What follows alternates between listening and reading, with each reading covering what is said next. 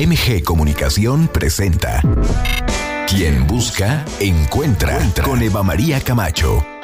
El espacio ideal para escuchar buenas ideas que nos lleven a vivir mejor. Dilemas de pareja y de la soltería. Soluciones tecnológicas para la vida cotidiana. Arte y cultura. Música, literatura. Mundo de los placeres. Experiencias únicas. Te invitamos a que te quedes con nosotros durante la siguiente hora. Descubre la mejor versión de ti. Esto es Quien Busca, Encuentra, Entra con Eva María Camacho.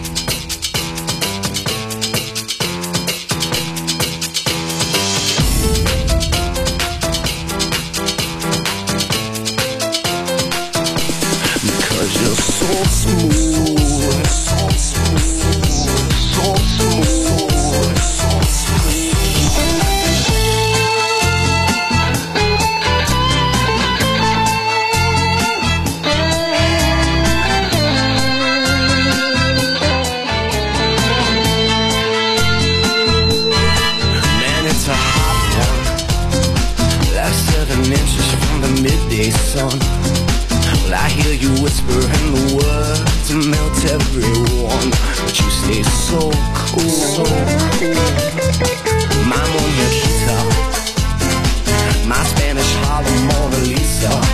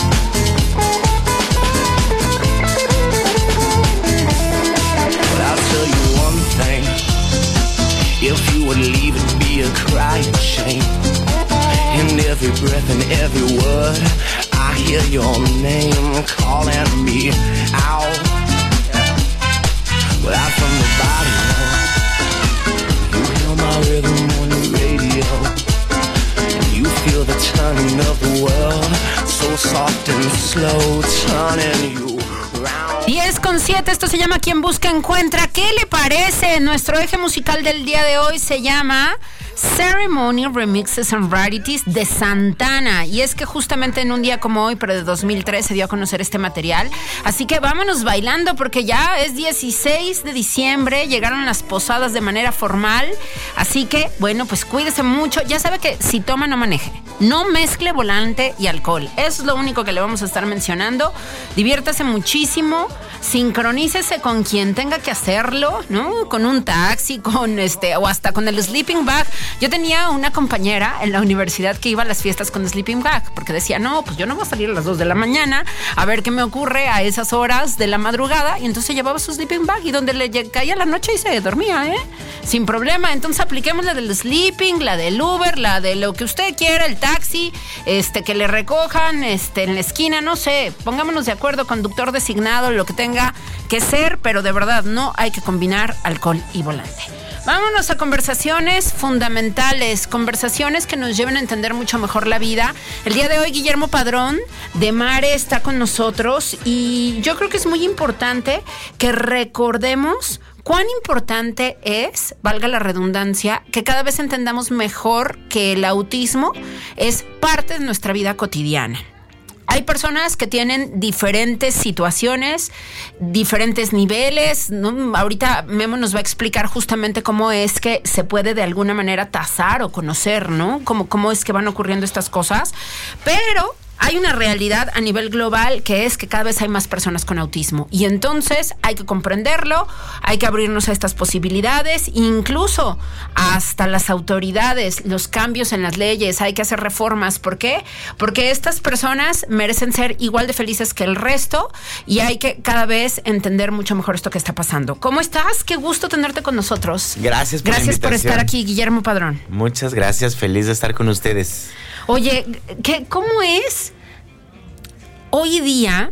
Hace ratito te escuchaba yo platicando con Alejandra, nuestra productora, y entonces, ¿cómo es hoy día el, diagnóstico de una persona con autismo? Eh, hoy día nos estamos topando, como ya lo mencionaba, con muchos más casos, entonces, de alguna manera, es un poco más cercano. En las zonas urbanas, pero ¿y en las zonas rurales? ¿Cómo está pasando también? ¿Cuál es tu percepción, Guillermo? Sí, mira, eh, bueno, la historia nos habla que en 1980 había Ajá. un caso entre cada millón de habitantes. Un caso entre cada millón. Hoy las cifras promedio, porque tampoco hay estudios serios en ninguna eh, parte de la República Mexicana, pero se habla de un promedio, hay cifras que dicen que es de uno de cada 54 Ajá. y hasta uno de cada 116 nacimientos. Entonces la cifra es exponencial, el crecimiento Sí. es exponencial. Sí. Y las preocupaciones tienen que ser por más empatía, simplemente, ¿no? Porque quizá en este momento te digas, ¿qué es eso? ¿Dónde está? Pero a lo mejor tu nieto va a ser autista, o a lo mejor tu próximo hermano, o a lo mejor este, tu, próximo, tu próximo hijo, ¿no? Ajá. Por el crecimiento tan exponencial que hemos tenido. Entonces, sí hay que tener más visibilidad, sí hay que tener mucho enfoque en detectar a tiempo los focos de alarma, que si quieres los mencionamos, y tocar base con un neurólogo en primera instancia, y el neurólogo sabrá si te deriva a un neuropsicólogo o directamente a las terapias. Bien, y entonces yo sí quisiera que tú nos platicases cómo te ocurrió a ti, ¿sí? ¿Cómo te tocó a ti vivir este diagnóstico Eh, y sobre todo, qué tan sensible estamos socialmente quienes te rodeamos para que apoyemos, para que sumemos? ¿Cómo nos portamos alrededor de una persona con autismo? Fíjate que ahí me hiciste cuatro preguntas en una y voy a tratar de responder lo más concreto que sea. Eh, lo primero es que no queremos compasión, queremos respeto, Ajá. en primer lugar. En segundo lugar... ¿Qué es el respeto para las personas con autismo? Cuando hablas de respeto, ¿qué, di- qué- qué necesitan? Eh, cuando hablamos de respeto es decir que nos ayuden, Ajá. que nos acepten en los lugares públicos y privados, Sí. que nos in- incluyan, Ajá. que nos inviten a la fiesta, aunque mi hija necesitemos bajarle a la música o aunque necesitemos tener de alguna forma un ambiente más seguro donde no haya artículos que se rompan o donde la convivencia con sus hijos pueda empezar a ejercerse, aunque no haya capacitación o aunque no haya posibilidades y venga ese niño a decirte, es que tu hija no habla, es muy aburrida. Entonces en ese momento entran los papás a decir, a ver, tiene una condición, puedes jugar con ella, inténtalo o simplemente pregunta, ¿no? Entonces todas estas cosas también eh, empiezan como a aislar a, este, a estas familias porque no somos partícipes. Por ejemplo, en el kinder, pues como ningún compañerito llegó hablando de mi hija porque no habla, pues nadie le invitaba. Nadie lo invitaba a las fiestas, a dormir, a su casa, como todos los niños sí lo hacían, ¿no? Bueno, evidentemente también veníamos de una situación difícil, pero no sucedía. Entonces también incluye a nuestras familias ver un poquito más allá de nuestro lado izquierdo y derecho, tener una visión más amplia en el espectro y tratar de que nuestros hijos sean inclusivos. Así es. Y todo comienza con una familia inclusiva. Lo platicábamos hace unos días también aquí con un experto sentado en esta mesa y decíamos, a ver, todo cambio tiene que nacer de nuestro interior y esto tendría que estar convocando, bueno, a ustedes les pasa, ¿no? De manera inmediata, en el momento en que les diagnostican a una persona con autismo, en el caso de cualquier familia, ¿no? Que tenga alguna persona con capacidades especiales, entonces todo se va moviendo muchas veces en torno a esta figura, a esta persona en particular, ¿sí? ¿Cómo les ocurrió a ustedes? ¿Fue justamente así? ¿Cómo rediseñaron la dinámica familiar? Sí, por supuesto.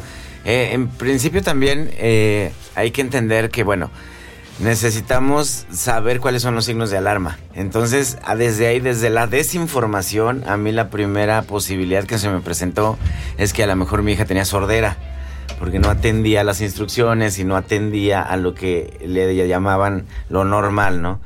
Pero bueno, yo veía como en mi casa tenía otro comportamiento y veía la televisión o las caricaturas con sentido, se reía a tiempo y, y no tenía como esta asociación entre que no escuchara y sí escuchara, ¿no? Entonces después, como ella tiene la, la el manerismo, es la, la forma correcta de llamarlo, de voltear hacia arriba, como Ajá. viendo hacia la nada, Sí. me decían que posible- posiblemente tenía ceguera. Entonces también necesitamos entender un poquito más allá los signos de alarma para que tengamos la empatía de observar que a lo mejor es una condición de vida. Y te pongo un ejemplo cotidiano. Por ejemplo, tú vas en el supermercado y ves a un niño tirado en el suelo haciendo una rabieta y la mamá no lo puede controlar. Entonces, en vez de que tú pienses, ay, qué niño tan maleducado, ¿y dónde está esa mamá? Pienses, quizá tenga una condición de vida. Y te acerques a decir, le ofrece, le ofrece algo, quiere algún tipo de ayuda. Es como, sí, deténme la bolsa tantito. Imagínate que justo le viene bien tu cercanía. Exacto. Entonces, todas estas cosas son eh, romper todos los paradigmas que hay, a lo mejor sociales o educacionales, en donde estamos adoctrinados a pasar de largo por la vida, donde estamos como de alguna forma eh, en el conductismo a no ser empáticos en la situación de al lado. Y eso tenemos que ir rompiéndolo un poco. Se nos combina con otros factores políticos y sociales que a lo mejor no son tan convenientes. Pero sí, el día que tú me digas, Guillermo, te ofrezco 15 minutos de mi vida para que descanses y yo me quedo con tu hija, se los prometo que yo voy a aprovechar al máximo ese tiempo. Claro. Entonces todo eso pasa también por las casas, por hacer hijos típicos, neurotípicos y, y con condiciones de vida mucho más involucrados. Sí, sí, sí. No es, o sea, la- cuando yo, yo digo, cuando la inclusión se entienda, nos vamos a beneficiar todos. Sí, La tercera edad, los niños, los adultos, todo el mundo se va a beneficiar cuando la inclusión sea entendida. Por supuesto. Y yo creo que también tiene que ver con uno de los grandes pendientes de manera social y política que, y económica también, ¿sí? Que es que la crianza de las niñas y de los niños sea compartida. Que no sea visto como, primero, en, ahora sí que en el primer escaño solamente las madres, ¿sí? Después de los padres. Hoy lo comentábamos en el noticiero de la mañana y decíamos cómo es que todavía sigue pendiente. Ya se aprobó lo de las vacaciones dignas, lo de los 12 días al año, pero otro de los grandes pendientes tiene que ver con el permiso de paternidad. ¿Cómo que cinco días? O sea, viene una persona nueva a tu vida, tienes un hijo y, y entonces te dan cinco días para que te las arregles, ¿sí?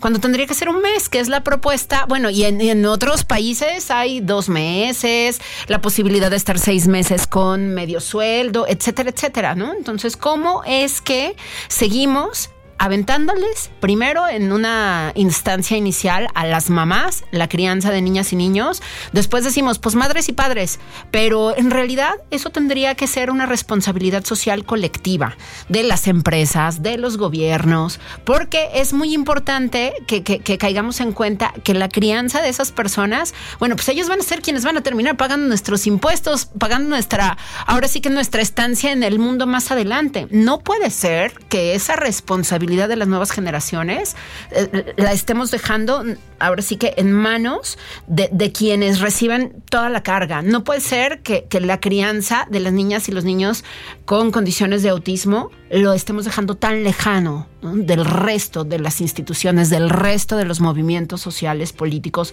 e, insisto, incluso económicos. Sí, no, y además, bueno, tampoco hemos aprendido del todo lo que hemos vivido y quizá no, no hemos entendido que el home office funciona. Claro. Y no hemos entendido también que eh, el aislamiento nos obligó a muchas cosas, pero que también hay eh, aspectos positivos en eso, ¿no? Y también en valorar todo esto que tienes en tu casa y saber que eres privilegiado si es que no tienes a una persona con autismo. Yo puedo usar esta semántica porque tengo la licencia de ser papá de una niña con autismo y me puedo equivocar en ese sentido, ¿no? Y no puedo ser juzgado. Claro, hay que cuidar también el lenguaje que, manejamos, pero sí creo profundamente que, como lo decías, eh, necesitamos cuidar todas esas políticas, pero también necesitamos entender que nuestra psicología, de lo que ha cambiado, lo que tenemos que recuperar es ser mucho más empáticos, no solo con nosotros, sino con todas las, con todas las personas. Y eso no sé si se ha rescatado del todo. Sí, y también ser muchos más empáticos con estas familias que viven estas situaciones en particular. Yo creo que quienes tenemos el privilegio de, de, contarnos como sanos, y lo pongo entre comillas, porque todo el mundo tenemos un sinnúmero de cosas que vivimos al interior de cada hogar, ¿no? Todo el mundo somos... Exacto, somos luces y sombras, todos, y entonces cada quien tiene sus propias historias y sus propias dinámicas. Pero yo sí creo que deberíamos, o sea, que, que, que hay que seguir derrumbando estos muros que tú derrumbas, Guillermo. porque, claro, claro, con la empatía, porque además es, ese, o sea, a sociedades más empáticas nos vamos encontrando con sociedades más modernas y sobre todo mucho más capaces de entender el mundo real, ¿sí? Sin aislar y de decir, ah, estos sí, estos no, porque se sigue sigue pasando, sigue ocurriendo. Y fíjate que me, ya repudio un poco la definición como, como eh, cliché de la empatía, de ponerte en los zapatos del otro, porque yo no me quiero poner en tus zapatos, no quiero vivir tu vida, es más, no quiero tus juanetes. A mí me gusta entender la empatía como empujar la emoción, que es de hecho la raíz de la palabra empatía. Tienes que empujar esas emociones y si tú nos, nos preocupamos por la emoción del entorno, si nos preocupamos por cómo se siente, bueno, ya no vayas más allá de la familia de al lado, cómo se siente tu, tu pareja, tu hijo. Claro o sea, le has preguntado en realidad una pregunta no mecánica de cómo estás y que te pregunten bien, gracias, o que te respondan bien, gracias. O sea, realmente has ido al fondo de a lo mejor fue un día difícil, fue un día complicado, eh, tuve este problema, no vi esto, bla, bla, bla. Entonces, cuando nos seamos capaces de entender la, la emoción del de enfrente, nos va a cambiar la vida y nos va a cambiar la perspectiva. Y eso es un poco lo que se busca también, o lo que a mí me gustaría como dejar en la idea del público, esa necesidad que tenemos de vernos a los, no vernos solo a nosotros mismos y ver un poquito más allá. No es complicado. Si tú tienes cercana o, quieres a partir de esta entrevista ayudar o ver un poco más allá la vida con autismo, con que le preguntes a la mamá cómo tratar a ese niño. A lo mejor hay niños que no permiten que los abracen, pero a lo mejor a través de un dulce puedes empatizar y a lo mejor a través de un, eh, un simple gesto puedes cambiar la vida de ese niño. Y hacer hijos y familias inclusivas no es complicado. Se los prometo que con que te quedes en el coche, nos visites y puedas tener una interacción de 10 minutos, con eso avanzamos mucho más que siendo ajenos y diciendo qué difícil y que Dios te bendiga y te dio un angelito que solo tú sabes por qué y porque sabes cuidar. No, hombre, ven y ayúdame con el angelito, ¿no? Claro, ven, conoce, ¿no? La frase de Mare, los niños con autismo eh, no, son de otro mundo, están en este mundo, ¿no? No están en su mundo, están en este, ¿no? Y tenemos que ser inclusivos en nuestra vida diaria. Ahí también, a la inversa, yo digo que todos deberíamos de tener algo de autismo porque ellos son absolutamente felices y las expectativas quizás son más sociales que personales, pero ellos viven verdaderas alegrías que nos tienen que contagiar para ser mejores. Claro. Claro, también nos ponen un gran ejemplo, ¿no? Con respecto a su capacidad para ir viviendo el día con día. Día a día. Así es. Guillermo Padrón, vuelve pronto, ¿sí? Que se nos haga una costumbre hablar de todo lo que normalmente no se habla, de todo lo que no se dice, de todas las personas que tienen que ser parte de nuestra cotidianidad y que todavía no lo son. Sí, entonces ven pronto de nuevo. Muchas gracias por haber estado con nosotros el día de hoy. Te esperamos para que sigamos revisando ¿no? estas realidades en donde todos tenemos que crecer. Gracias a ustedes y claro que sí, las veces que quieran y a crecer. De verdad entendamos el autismo no solo como autismo, sino como una posibilidad de ser mejores. Así es. Muchísimas gracias. El director de Mare Autismo con nosotros, Guillermo Padrón, inspirándonos a entender y sobre todo a empatizar con estas personas que, mire, cada vez las tenemos más cerca, ¿no? Hay más casos a nuestro alrededor y vienen más seguramente. La estadística lo está diciendo. Así que formémonos, sensibilicémonos, amémonos. De esto se trata. En el fondo de eso se trata. Gracias, Guillermo. Nosotros hacemos una pausa. Esto es quien busca encuentra. Yo ya regreso. Escuchas a Eva María Camacho en Quien Busca, Encuentra. Regresamos.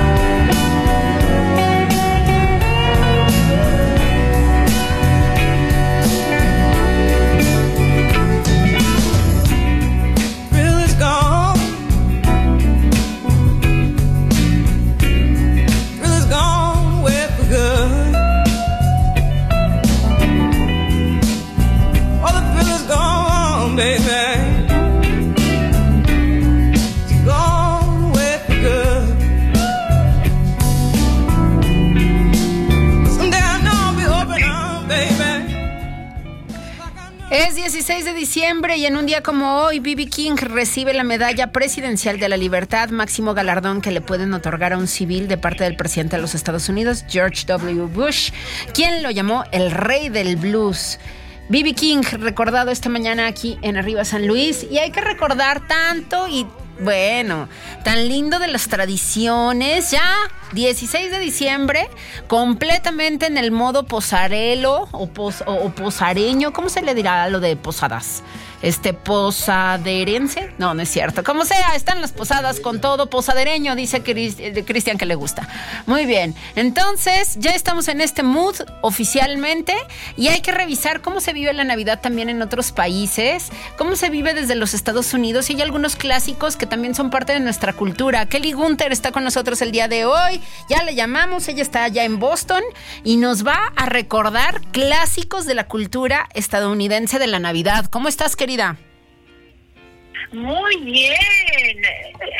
Pues mira, que si posareño, pues, pues, lo podemos decir como si fuera gringa, así Sara, es tu Sara. Bueno, también. Este, bien, todo por acá, sí, ya estamos el puro poseo de la época navideña con la música y pues, bueno, ya te imaginarás, y, y pues interesante. Ayer estaba escuchando villancicos y me llamó tanto la atención de lo diferente que son los temas en los villancicos a las canciones navideñas que vamos a hablar el día de hoy. Muy bien, a ver, ve soltando tus clásicos predilectos. Pues mira, eh, eh, son predilectos y también son como tan, tan representativos. Ajá. Empezamos con la, la canción de Blanca Navidad. Blanca Navidad, White Christmas. Exacto, que Bing Crosby hizo famosísima, este, sobre todo conocieron la película del mismo nombre, Blanca Navidad, y pero es la canción de la que más versiones se han grabado. Anda. Parece que más de parece que más de 500 versiones se han grabado de esa canción. Este, y en la película este con Bing Crosby de 1954 eh, también es cantada queridísimo amigo George Clooney. Su tía Rosemary, Rosemary Clooney, que en la película y que era cantante, también este, cantan esa canción. Eh, la canción esta de Blanca Navidad fue originalmente escrita por Irving Berlin, que es uno de los grandes compositores este, de Estados Unidos. Y, bueno, pues esta es una de las más, más clásicas, ¿no? Y ya pues, este, pues más de 80 años tiene esa canción. Eh, la otra, que también es muy popular, que está escuchado en muchas películas, incluyendo la primera de Home Alone, es la canción cantada de Brenda Lee que se llama Rocking Around the Christmas Tree, que es muy movida, es de los 50, tardío en los 50, este, y, y bueno, tiene ese sonido como de los 50, 60, este, es muy, muy popular. Yo creo que también es de las que más tocan por acá. Eh, y otra, y a mí me gusta mucho, pone, siempre te pone de, mucho, de muy buen humor. Y eh, otra que también es muy conmovedora, es muy nostálgica, no sé, siempre que yo la escucho me pone nostálgica y es, es la que Judy Garland hizo famosa en su película de Meet Me in St. Louis, también de 1944. Entonces, hay, hay cierta tendencia de muchas de estas canciones son como de los 40, que se, hicieron populares por películas después de la guerra, etcétera. Entonces, pero han, han sido así como que los estándares de música navideña. Y esta de, entonces esta de Have Yourself a Merry Little Christmas, también muchos la han cantado, pero Judy Garland es quien la hizo famosísima. Eh, y es muy bonita también. Um, otra, una de mis favoritas es una también, la versión de aquel gran cantante, también de los 40 y 50, Nat King Cole, que se llama La canción navideña. Christmas, song. Exacto, que también pues tiene muchas, ha sido grabada varias veces, pero en la original de Nat King Cole pues es así como que eh, como que pone el tono, pone el ambiente y con eso empieza, todo el mundo la reconoce y es este pues es una canción muy bonita, la melodía, la letra, etcétera. Eh, luego nos venimos, no podía faltar, pues todo el disco de la película de Charlie Brown. Ah, claro. La, la Navidad, ¿verdad? Digo, no, no puede faltar el gran trío de Vince Guaraldi, este, y, todo el, el soundtrack de la película de Charlie Brown, Navidad, este, que es también de lo más, es este, también de la música muy favorita de mucha gente, este, trae puros buenos recuerdos. Es todo un evento, cada año pasa en la película, en la tele, y pues sí, el tema principal pues todo el mundo luego, luego lo reconoce, ¿no? Y este, pues es excelente, excelente soundtrack, todo el disco de la película. Y ya nos venimos a una época, ya nos venimos a la época moderna para cerrar con la canción de la que se ha denominado la reina de la Navidad, la señorita Mariah Carey, con esta canción de All I Want for Christmas is You. Todo lo Ajá. que lo único que quiero esta Navidad es, eres tú. Que bueno, tiene la canción salió en el 94, creo y ya tiene los últimos cuatro años en número uno como canción navideña y bueno pues es, es un hitazo no la tocan todo el día en todas partes. También la vemos este cantada por esta por la niña pequeña en la película esta de Love Actually. Este pero también es una muy buena canción la verdad el, el- la melodía el ritmo este pues empieza la fiesta no con esta canción.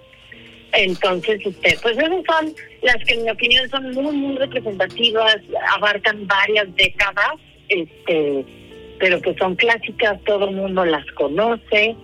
Eh, no es canción, una grabación, nomás para insertar, que seguramente tú has visto eh, ese video en YouTube, pero hablando de el, el gran Bing Crosby con alguien mucho más contemporáneo, Ajá. hay un video en YouTube de Bing Crosby cantando el niño el tambor Sí. con el gran David Bowie.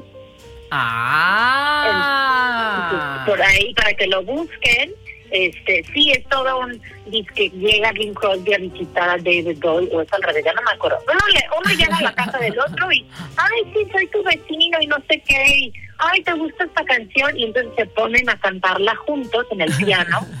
Y la verdad es una versión muy bonita la que cantan, pero es muy padre ver pues esas dos grandes voces, ¿no? De dos épocas muy diferentes y estilos tan diferentes unidos en esa canción. Entonces, sí, para que lo busquen por ahí en YouTube, David Bowie con Bing Crosby. Lo tengo ya, lo tengo ya. Ingresé de volada y aquí lo tengo. Ahorita, Sí. ahorita lo veo. Muy bien, muy bien. Sí, y, mira, no es americano, porque todos estos son artistas americanos, ¿no? Que me Ajá. hablado, pero no sé si también han visto, hay ahorita lo que se llama el, este, ay, ¿cómo se llama? Um, Wham, Wham Challenge o ah, ah, no sé qué, un reto con la canción de, de Wham, la de Last Christmas Ajá. este con George Michael que también es una de las que más tocan y entonces hay un reto ahorita en internet de que, que a ver quién puede ir más días sin haber escuchado la canción en el radio entonces este entonces quien más días puede lograrlo gana. Pero pues está imposible porque está por todas partes Muy bien, muy bien. Qué buen recuento. Qué bien que pudimos repasar la típica música estadounidense navideña el día de hoy contigo. Ahí ya tenemos para un playlist, ¿no? En algún momento nos hará falta en alguna posada, en alguna cena. Así que, bueno, pues ahí están las recomendaciones para que se haga su propia playlist y no sean los típicos villancicos. Que hay un momento en el que ya también uno dice, ya, por favor, necesitamos otras cosas. Así que esto nos viene bien para enlistarlo. Sí, no, claro. Y el otro álbum navideño que es extraordinario es el de Michael Bublé, que no falla, también es buenísimo. Muy bien. Oye, y yo me acuerdo de aquella anécdota de que Ceci, la hija de Javier, nuestro amigo el baterista, que escuchaba Kenny G, Sí. la Navidad de Kenny G durante todo el año, porque le parecía tan sensacional el disco que lo escuchaba durante todo el año, ¿no? Entonces también es buen momento para sacar el disco de Kenny G. No, bueno, sí, ya, ya. ya ni me acordaba de él. ¿Te acuerdas? voy a tener que sacar, ahora voy a tener que escuchar el, el, disco navideño de Kenny Dios mío. Acá eso haremos la próxima semana. Eso es lo que le vamos a estar poniendo a nuestra audiencia. Así que, querida, te mandamos un abrazo enorme. Hoy es de Guadalajara. Mi mamá te manda un abrazote, ¿eh?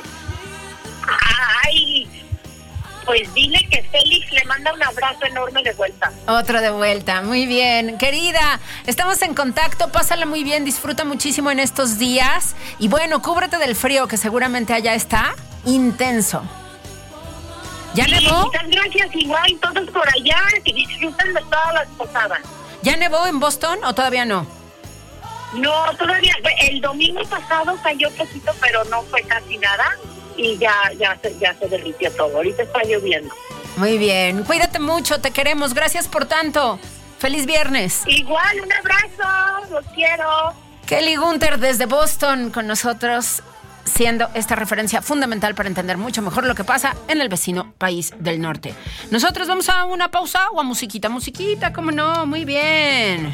Qué bueno. Y hoy estamos también celebrando a Billy Gibbons. Billy Gibbons, que nació en un día como hoy, pero de 1949, integrante de este grupo legendario ZZ Top. Él comenzó a tocar la guitarra eléctrica un día que escuchó a Muddy Waters y entonces él dijo, la guitarra es lo mío.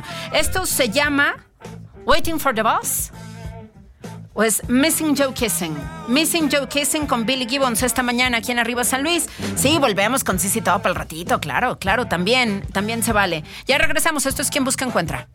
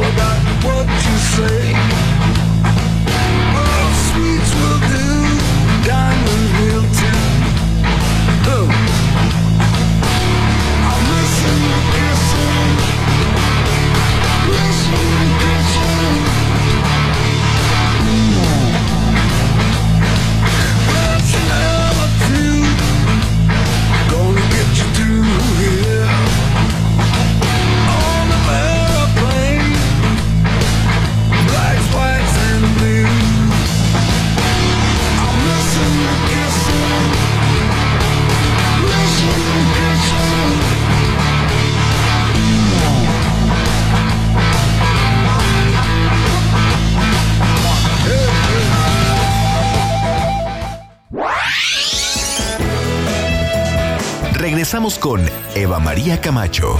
No te vayas, esto es Más FM, la música de tu vida. Escuchas a Eva María Camacho en Quien Busca, Encuentra. Regresamos.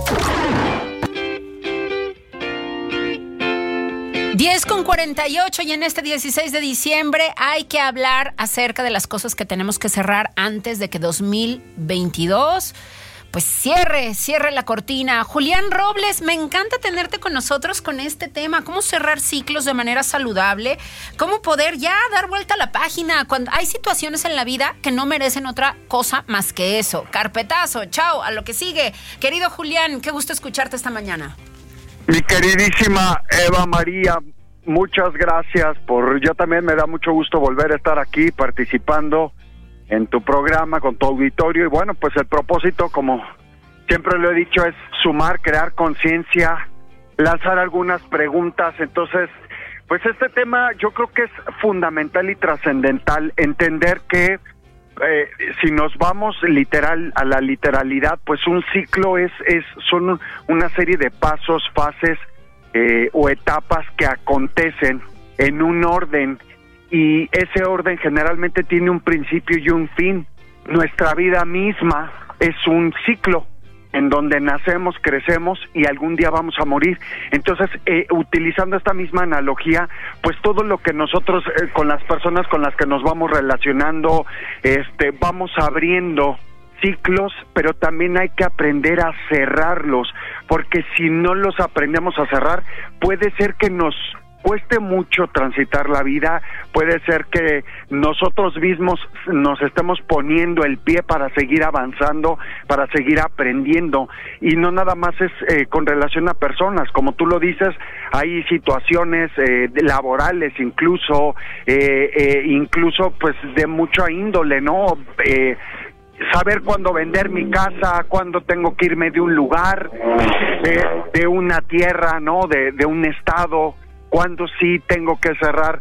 Eh, es bien importante cerrar, así como también es bien importante abrir. Así es que, pues ese es el tema de hoy, eh, eh, mi querida Eva María. Y es que es importante que también aprovechemos justamente esta coyuntura del cambio de año para que reconozcamos de todas esas cosas que ya no nos sirven y esas relaciones y esas situaciones en donde ya estamos muy ciclados y ya no tiene sentido que sigamos ahí. Fíjate que dices algo bien importante. El riesgo de no cerrar es ciclarnos. Ciclar es que se vuelve a repetir. Entonces es bien importante. Eh, ahora muchos muchos nos preguntamos cuándo me doy cuenta que algo ya se tiene que terminar pues creo que hay muchos indicios, sobre todo indicios eh, y, no necesitamos llegar a lo dramático, aunque a veces nos llevamos a esas situaciones. ¿Cuáles esos indicios? Cuando ya no me hace feliz, cuando ya no me hace crecer, cuando me lastima, cuando ya no sumo, ya no aporto, llámese en un trabajo, en una relación, en un lugar, ya, ya siento que ya no hay nada nuevo que yo pueda seguir, en el cual yo pueda seguir aportando, avanzando, creciendo. Eso es eh, hacer actos y pausas y yo siempre invito a la gente que en este fin de año no solo nos ganen las fiestas y las uvas que bien no las merecemos por cerrar un ciclo más, sino también hagamos una pausa y podamos determinar cuáles son esos ciclos que tenemos abiertos que es bien recomendable cerrar, porque si no lo que hacemos es atascarnos emocionalmente, mentalmente y eso puede derivar en cosas mucho más mucho más graves y profundas. Entonces creo que eh, es bien importante hacer estas pausas y sobre todo eh, aceptarlo, mi querida María. Eh, es complicado aceptar, sí, sin embargo creo que es más, mm, es mejor que podamos encaminarnos a decir, así como esto está iniciando, algún día va a terminar y ser consciente de ello, ¿o no? Claro, todo todo pasará, lo bueno y lo malo, todo es temporal y de repente acordarnos de esto como que suma, ¿no? Y también te das cuenta de que la vida, pues la vida tiene un montón de pérdidas que hay que saber sobrellevar, ¿no? La vida misma nos va a, encaminando a situaciones que tenemos que soltar, personas que soltar, ¿no? Ligerezas que adoptar, querido Julián. Pero fíjate que esa pérdida a veces la malentendemos, porque si lo vemos un poco más objetivo y no tan emocional, pues es, va junto con pegado, mi queridísima Eva María. A veces hay que vaciar la taza para poder rellenarla. Sí. Y esto no va a ocurrir en tanto no queramos vaciar. Es decir, el perder nos lleva a ganar, va unido. Lo que pasa es que le llamamos pérdida porque momentáneamente no es tan instantáneo, soltamos, ¿no? Tenemos que abrir las manos y soltar eso que ya tiene un fin para que entonces demos espacio a que otras cosas lleguen. Y eso también ayer estaba platicando con una colega coach, dice, es que yo ya tengo una necesidad de irme de mi casa, ¿no? Ya quiero otros aires, quiero ir y, estoy soltando porque además este estoy regalando mis mm, parte de, muchas cosas que me han acompañado, imagínate, 16 años de su vida. Entonces prácticamente ya, ya siente esta necesidad de decir, ya quiero lo nuevo, pero antes de, de seguir metiendo lo nuevo, primero tengo que hacer un espacio y así en las relaciones creo que es bien importante y también abordando la promesa de, de, mi intervención es eh, puntualizarlo a esas relaciones que ya no nos están sumando. Yo creo que la, la mejor forma, punto número uno, es preguntarnos, ¿ya terminó? ¿Ya es momento de terminar? ¿Cómo me doy cuenta? Pues si me lastima, me hiere, ya no me suma, ya no crece si es así, no poner resistencia, es decir, fluir y dejar aceptar y entonces entrar en un periodo más bien de poder estar conmigo para rescatar los aprendizajes. Por eso voy a retomar, si me lo permites, una técnica que eh, por ahí en algún en algunos momentos círculos de, de psicología positiva se utilizan mucho de poder hacer cartas, mi querida Eva María. Ah, claro, son poderosas. Son muy poderosas las cartas, escribir y verbalizar. Eh, el simple hecho de tener a alguien con quien podamos verbalizar lo que sentimos sobre la pérdida es sanador, pero también la escritura sana. Entonces, si me lo permites, yo creo que ante, sobre todo específicamente ante una relación cualquiera que sea de amor o, o, no de amor, sino de familiar, etcétera, que tengamos una pérdida o un cierre de ciclo, es importante hacer cuatro cartas. Mm, basta con que tú las escribas, no las vas a entregar, no se trata de hacerlo, pero la primer carta es, va muy enfocado a que escribas de esa relación todo lo que devuelves y que haces consciente que no es tuyo y le regresas a esa persona. Entonces, toda esta primera carta es todo lo que yo te devuelvo. Y puede ser tanto, hay personas que me dicen positivo o negativo, pues es que no hay positivo o negativo, es todo. o sea, todo lo que tú sientes necesidad de regresar, que crees que ya no te pertenece, incluyendo también alegrías, ¿eh? no no me malentiendan, no nada más es un acto catártico de te devuelvo este ese anillo que me entregaste y etcétera. No, también son cosas que que, que, que, ya sentimos que ya, ya pertenecieron a una parte de nuestra vida y que ya no, ya no queremos que sigan más. Segunda carta. La carta, esta segunda, tiene por objeto que le exijas metafóricamente y energéticamente a la persona todo lo que quieres que te devuelva. Esto es bien interesante, porque aquí entran desde los afectos, los cariños, la sexualidad, eh, las cosas materiales, todo entra. Devuélveme mis y te arrancas. Ahora, este ejercicio, esto, es, eh, esta escritura de las cuatro cartas, tienes que estar en conciencia de algo fundamental. En la vida no eres una víctima. Eso es muy Solo hay importante. Entonces yo le yo les pido a las personas que si vas a hacer esto primero te hagas una una plana como en la primaria escribiendo yo no soy una víctima, yo no soy una víctima, yo no soy una víctima, para que las, las, las cartas las escribas en un nivel un poco más de conciencia en donde no es lo que te haya hecho, es lo que provocaron juntos, porque tú también en algún punto, y esto cuesta mucho ante un cierre de ciclo, sobre todo de relación de pareja, preguntárselo, pero es una pregunta bien válida y bien digna. ¿Cómo contribuí yo a este resultado? Bien, y qué sí es mío y qué no es mío. Entonces la segunda carta tiene por finalidad exigir eh, energéticamente, mentalmente y emocionalmente que se te sea devuelto mi poder, mi amor, mi cariño, lo que tú creas que necesitas retomar para tu vida. Tercer carta, ¿qué aprendí de esta relación? ¿Qué me enseñó? Y tampoco hay bueno y malo porque además lo que nosotros podemos creer que es malo o que nos enseñó de una forma no muy amorosa era lo que necesitábamos en este momento para aprender. El dolor también es un gran maestro, no solo es el amor. Y por último, cuarta carta, que agradezco. A veces es muy complicado hacer las cartas en el mismo espacio, mi querida Eva María, no pasa nada date tu tiempo y tus fases, pero el ciclo de estas cuatro cartas te llevará también a un proceso de sanación.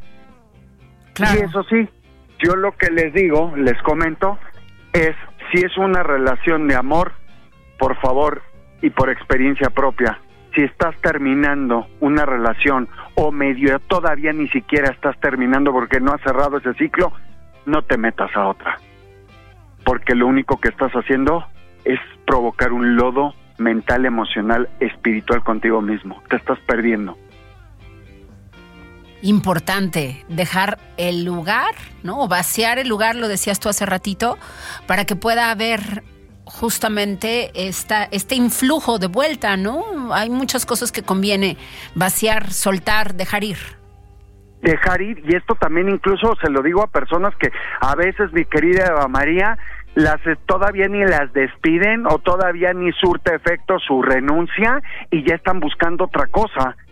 Yo no digo que tampoco te tengas que hacer este eh, eh, eternizar en un duelo o, no pero también es muy válido porque hay una joya preciosa de que puedas darte cierto tiempo el que sea aunque sea breve pero que realmente estés contigo, contactes, asimiles, digieras la experiencia que estás cerrando y agradezcas, porque todas las experiencias que tenemos son con el fin de lograr una evolución. Y si no hemos aprendido y no queremos perder este aprender la lección, lo más probable es que como no la hemos pasado, la vamos a volver a repetir, mi queridísima Eva María. Así es que pues ni modo, a veces no sé si te ha pasado que escuchas personas o en experiencia propia, a veces simplemente tus relaciones personales solo cambian de nombre, pero son los mismos patrones. Eso es un indicio de que no has querido aprender algo. Y hasta que no lo aprendas, no lo trascenderás y no podrás ir a algo nuevo. Así es. Querido Julián, qué gusto tenerte. Gracias por cerrar la semana en este espacio con nosotros. Te mandamos un abrazo enorme. Ya sabes que acá en San Luis tienes tu casa que te estamos esperando. Este, a ti, a tu familia, por supuesto, siempre serán bienvenidos. Y nos encantará pronto brindar por ti, por tu éxito, que tengas un gran año. Gracias por ser parte de las voces más importantes de este espacio. Muchísimas gracias, gracias mi querida Eva María y felicidades también por, por todo lo que bueno, bueno. Aquí seguimos, aquí seguimos. Ah, gracias por, por todo lo que nos aportas, por todo lo inclusiva que eres, bondadosa y generosa por ser fuente. Te mando un fuerte abrazo, eh, muchas bendiciones en este cierre de año para ti, todo el auditorio y todo tu equipo de trabajo. Es un placer. Muchísimas gracias, querido Julián. Recuérdale a nuestro auditorio cómo te encontramos en las redes para que te sigan. Vale muchísimo la pena. Eh, por supuesto, en las redes comparto mucho en Facebook. Mi página es Julián Robles con acento en la A Julián Robles Coach, ahí me pueden encontrar. Y pues también compartirles que eh, tengo un, programa de radio que pasa todos los lunes en vivo, en, también en Perico. Facebook. Sopas Perico, que por ahí este ya pronto te vamos a traer a ti también para que sumes a, a toda la pandilla. Encantada, por supuesto que sí. Muchísimas gracias, Julián querido. Un abrazo enorme, hasta prontísimo. Gracias, hasta luego, sean felices. Igualmente, muchísimas gracias a todo el equipo de MG Comunicación, gracias a usted, gracias a este fantástico crew de producción que tenemos. Pásela, sensacional, cuídese mucho, gran fin de semana, nos encontramos el lunes.